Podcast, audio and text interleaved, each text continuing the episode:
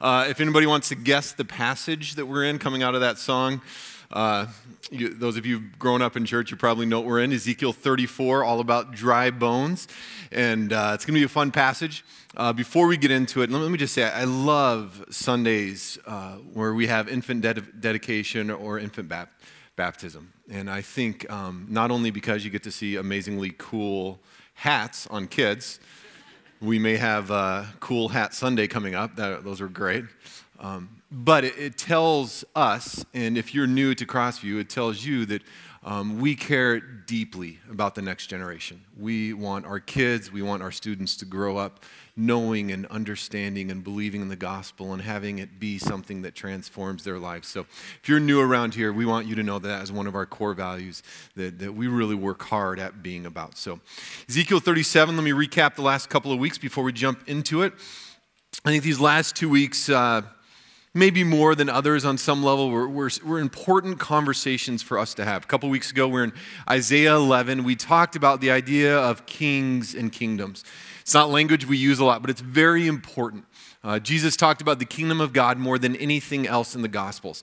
And it needs to be something that we understand. It needs to be something that we can translate to our world, to our day in and day out life. And then last week, we talked about um, the idea of God's anger. We looked at Jeremiah 52, and we sort of told you leading into the message that it was like a bad country song where uh, the guy loses his car, loses his job, loses his house, and to top it off, his girlfriend walks away. Uh, that's what the passage felt like around God's anger. And uh, often when we think of God's anger, we think of God as Darth Vader in the sky, just waiting for us to do something wrong so that he can come with the right hook and knock us out. And what we realized last week is God's anger is not that. God's anger is in a healthy way, the image of a parent that when we choose to do wrong and when we consistently choose to do wrong, God's anger, God's wrath is leaving us to the consequences of our decisions. And if you're a parent, you get that, right? We understand what that means. But God is always the God, just like the story in the Gospels of the son that walks away. God is the God who stands on the back porch waiting for us to come back. Um, his wrath is not the end of the story. Love is always the end of the story. So I would encourage you, if you weren't around the last couple weeks, we're in this year long series, but the, these two are, I think, were especially important. Uh, jump online. You can listen to those online, and it'll help you as we enter into more and more of these conversations. Ezekiel 37, before we start reading in the text, let me pray for us. God, um, we open your word. And God, we believe that these words point to the ultimate living word, Jesus Christ.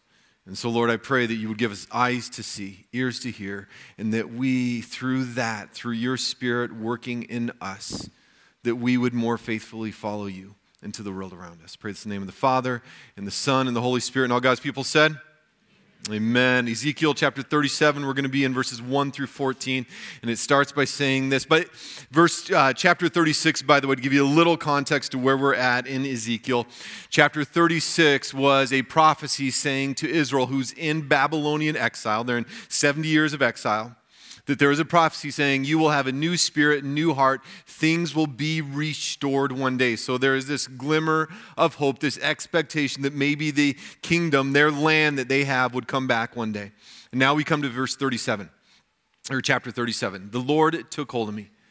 And I was carried away by the Spirit of the Lord to a valley filled with bones. This is a vision that we're going to see that's really interesting. It's a little bit, if last week was like a bad country song, this week is like The Walking Dead. Does anybody watch The Walking Dead? Like it, it, it's sort of death all around until we get a few verses in. Verse 2 He led me all around among the bones that covered the valley floor. So try and get this image in your mind that Ezekiel is transported to this valley, and in the valley, it's just covered with dead, dry bones. And the dry imagery is to get across to us, it was to get across to Ezekiel that they're really dead. There's not a question of whether these bones are dead or not. They're, they're like super, super dead. They were scattered everywhere across the ground, completely dried out. And if you can imagine Ezekiel walking into this, number one, you walk into this vision and you see this valley full of dry bones. Number one, you're like, what happened here? Something really, really bad happened here. And then his mind switches to another thing and he begins to think probably a couple of different things that not only is this shocking experience, completely what, what's going on, but he's a priest as well. So, as a priest, you're not allowed to be in contact with anything dead. And he's wondering, okay, what is God bringing me into in this vision? And we come to verse 3. Such a great question. Then he asked, Son of man, can these bones become living again? So God asks Ezekiel and says, Do you think these bones that are really, really super, super dry, do you think they could actually live again? And understand in the Old Testament at this time, they didn't have an understanding of the afterlife that we have. They didn't fully understand that one day Jesus was right, would rise bodily from the grave. And that would point to the ultimate resurrection of all things. They didn't have this full understanding of what life after death was all about. So when God asks him, Can these bones be risen? Naturally, he's wondering, How do I answer this? If I say no, then I underestimate God, and that's not a good place to be. If I say yes, maybe I'm being a bit presumptuous. And so here's his answer O sovereign Lord, I replied. You alone know the answer to that. We just say, Well done, Ezekiel. Way to give the, the political answer. So, verse 4 Then he said to me, Speak a prophetic message to these bones and say, and again, imagine yourself in this story. So now God is saying to you in the vision, Hey, let's stop you and I talking, Ezekiel. Now you talk to the bones. Let's get really weird about this. Speak a prophetic message to the bones and say, Dry bones, listen to the word of the Lord. This is what the sovereign Lord says Look, I'm going to put breath into you and make you alive again. I will put flesh and muscles on you and cover you with skin. I will put breath into you and you will come to life. Then you will know that I am Lord. There's a cool interaction that goes on through this text where Ezekiel doesn't completely get it, doesn't totally understand it, but yet there's this active obedience that's going on that I think is a good lesson for us. Verse 7. So I spoke this message, just as he told me. Suddenly, as I spoke, there was a rattling noise all across the valley. The bones of each body came together and attached themselves as complete skeletons. Remember, Ezekiel's watching this. Then, as I watched, muscles and flesh formed over the bones, then skin formed to cover their bodies. They still had no breath in them. In Ezekiel 37, he speaks and it comes to life. Which in this time there was mad, I mean, this sort of feels magical, right? And in this time, there was magic that was looked up to in that day, and it was usually through incantations, or you would have to do something to make something magical happen. And in the text, which we're going to see, it actually reminds us of Genesis 1 and 2. In the text, it's simply through the Word of God that life happens, that these bones come back to life. Verse 9. Then he said to me, Speak a prophetic message to the wind, Son of Man. Speak a prophetic message and say, This is what the sovereign Lord says Come, O breath from the four winds. Breathe into these dead bodies so that they may live again. In the Old Testament, the same Hebrew word is for spirit and breath. And this breath is from God and it enters in and it brings life. And we understand on this side of God's story in the New Testament, we understand what that reminds us of that when we put our faith in Christ, we receive the Holy Spirit. It's one of those weird but amazing Christian realities and the life that comes through forgiveness of th- sins, through putting our trust and hope in Jesus Christ. Genesis 2, verse 7 says this The Lord God formed a man. He made him out of the dust of the ground. God breathed the breath of life into him, and the man became a living person. This story for Old Testament Israel, for Ezekiel, would have reminded them of the creation story. Like, this is creating again. This is new creation. This is life happening out of something that apparently seems to be dead. Verse 10 So I spoke the message as he commanded me, and breath came into their bodies. They all came to life and stood on their feet, a great army. Now, verses 11 through 14, what we're going to find is an explanation of what this whole vision, this whole prophecy is all about. Then he said to me, Son of man, these bones represent the people of Israel. They are saying, We have become old, dry bones. All hope is gone. Our nation is finished. And remember, again, they've been taken over by Babylon. They're out of their land. They're in Babylonian exile. They're nowhere near their land. They're servants and slaves. And they naturally think that all hope is gone. We looked at this image the last couple of weeks in the, in the some of the texts that were in this idea of this stump that has been cut down. There's no life, there's no hope. And the prophecy that we keep hearing is from God to Israel even though I've judged you in this way, I've left you to the consequences of what you have chosen, something will live again out of what seems hopeless. Verse 12. Therefore prophesy to them and say, This is what the sovereign Lord says, O my people. I will open your graves of exile and cause you to rise again. Then I will bring you back to the land of Israel. When this happens, O my people, you will know that I am the Lord. I will put my spirit in you, you will live again and return home to your land. Then you will know that I, the Lord, have spoken and I have done what I said. Yes, the Lord has spoken. And so it's this simple explanation of saying, here's what the story is about. Everything seems hopeless but I will make things right again. And if in the Old Testament, naturally, they were thinking right away. They weren't thinking the Jesus that we know now in the New Testament, but they were thinking right away that we will be freed from this oppression. We will be freed from this exile that we're in. And we know on this side of the story, and especially if you read the rest of this chapter, that it's also pointing ultimately towards Jesus Christ without question. That ultimate life, ultimate resurrection, ultimate recreation of all things only happens through what Jesus did in his resurrecting.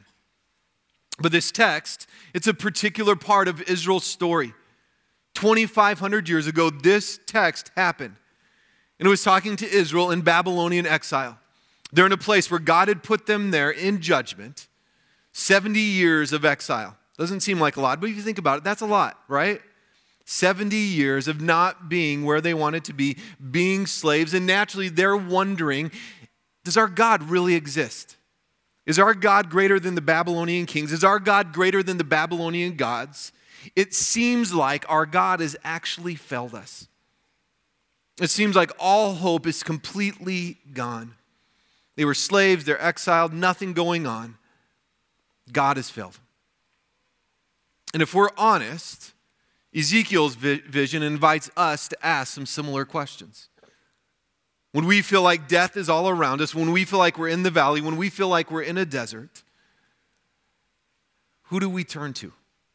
How do we process the story of God in that? Because it's often in the desert where we most faithfully encounter God. Right now, we're in the season of Lent, the 40, 40 days leading up to Easter. And the 40 days is all about the story of Jesus in the wilderness, where he is out there, where things are dry, things are hopeless, no food. What are you going to do? And what does Jesus do in the wilderness? Time and time and time again, he's just simply communing with God. I know where I'm going to go. I know the death I'm going to experience. Things seem hopeless. I have no food. And it says that he communes with God for 40 days. So, what I want to do in these closing couple of minutes is just invite us, if this text ultimately points towards Jesus Christ, towards the ultimate resurrection, invite us into three questions. They're going to sit up on the screen, and I would encourage you to take these with you. These are questions I think in different times of life, when we're in those places where things seem hopeless, they can lead us. Not not always out of the dry places, not always out of the hopeless places, but they can lead us towards the right questions so that we can experience life even when it seems like death is all around us. So the first one is this real simply, where are the dry bones in your life? Where are the dry bones in your life? Where do things seem dead? Where do things seem hopeless? Where do you feel scarred? Where do you feel hurt? Where do you feel empty? It can be really big things. This last week, probably a number of us had friends up in the cities who lost jobs with Target. Can you imagine that? And for some, it's not only losing jobs, it's right away wondering how are we going to meet our mortgage next month. That's a dry place. Things seem hopeless. Things seem like they, they aren't going to come around and come together. Maybe it's relational stuff. Maybe you're overworked. Maybe it's something around health. And it can be small and it can be big. It's the big ones that often grab us the most. I remember about five or six years ago having one of those life experiences where these two big issues had sort of come together in my life, and I was at one of those points of like, I, things seem out of control. They seem hopeless. I don't know what to do. And we often, we all end up in those places at times where it's hopeless, it's death, and we tend to ask the question, Where's God? Where is God in the middle of us, middle of this?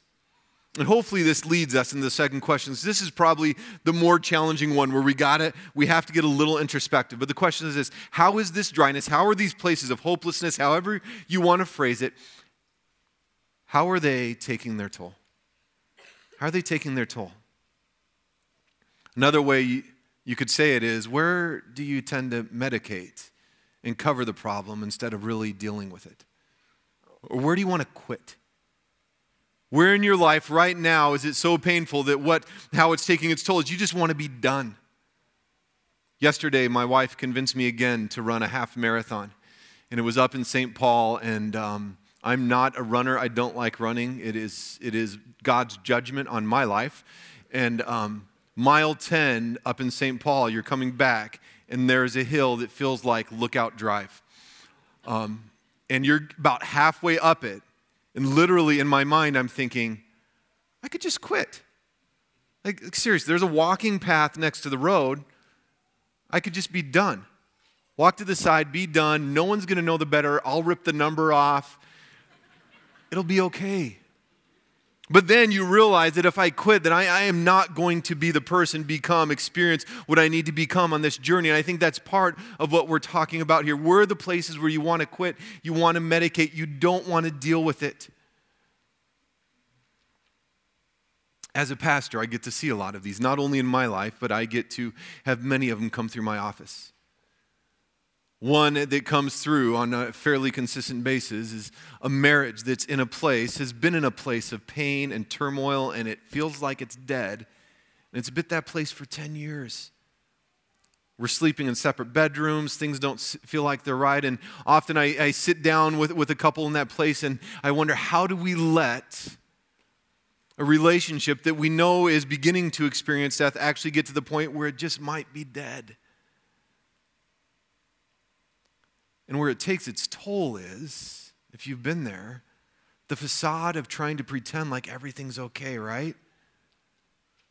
In our friendship groups, at the school, wherever it is, we go out and we pretend like we're married, and then we go home and things seem dead.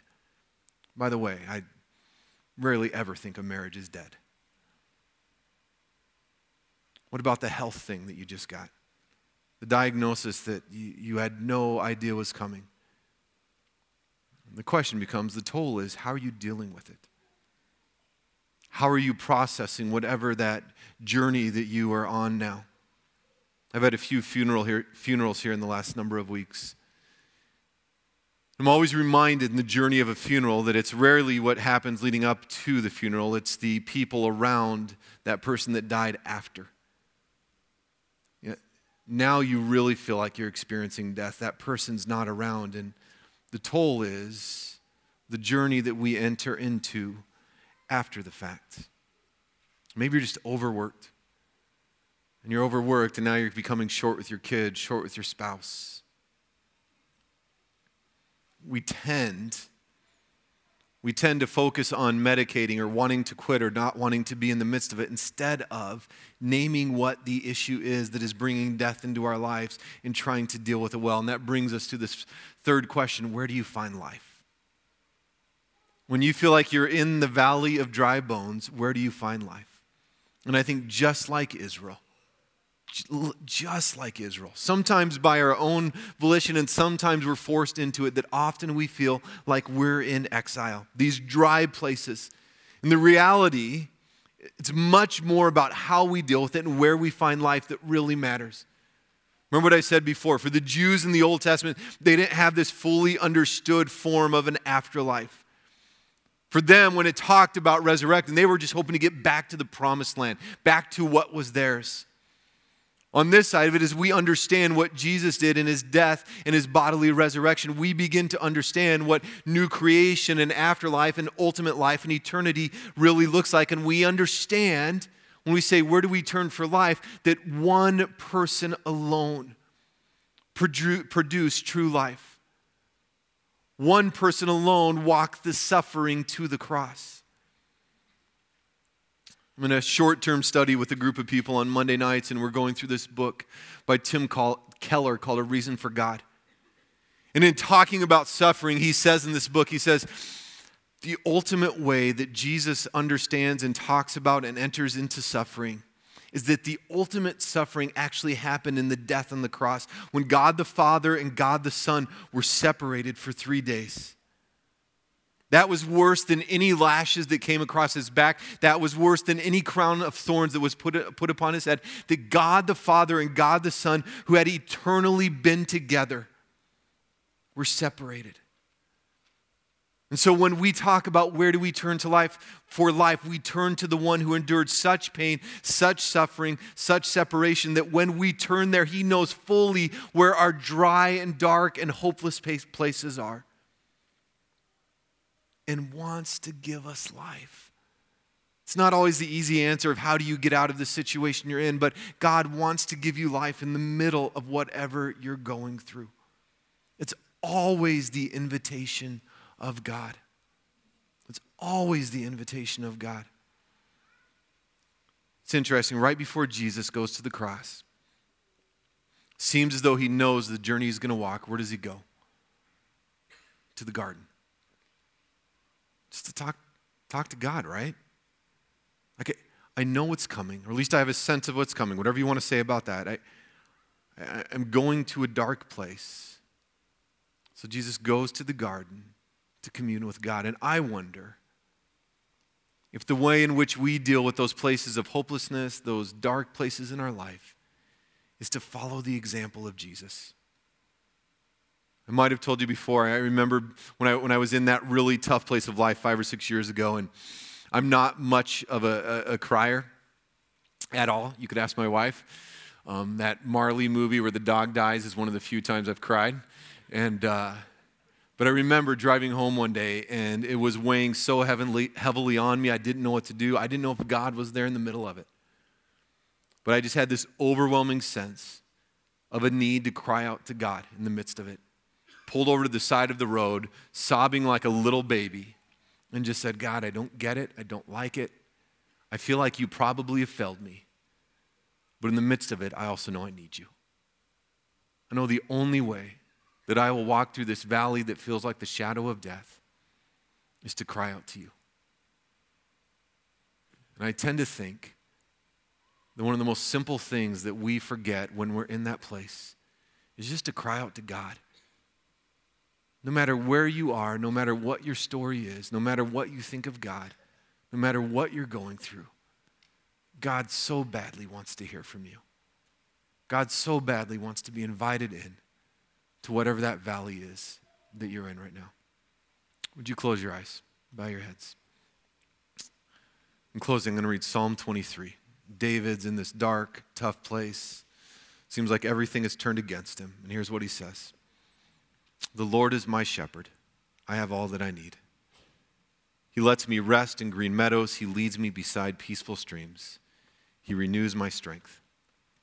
He guides me along right paths, bringing honor to his name. Even when I walk through the darkest valley, I will not be afraid, for you are close beside me.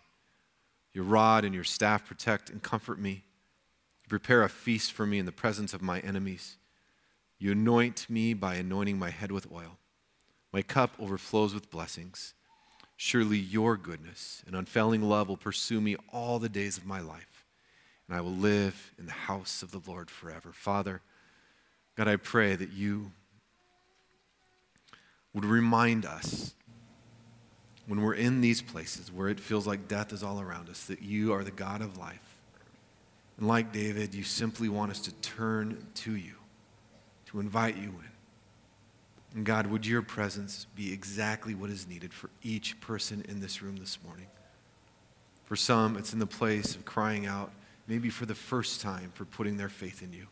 That's the dry and dark place, the sin that needs forgiven, the pain that needs to be addressed. God, would they cry out for faith? And for the rest of us, God, I pray that we would move past shame and pride and whatever is in the way. Invite you into the darkness, invite you into the death, and would you bring life? In the name of the Father, and the Son, and the Spirit, I pray. Amen.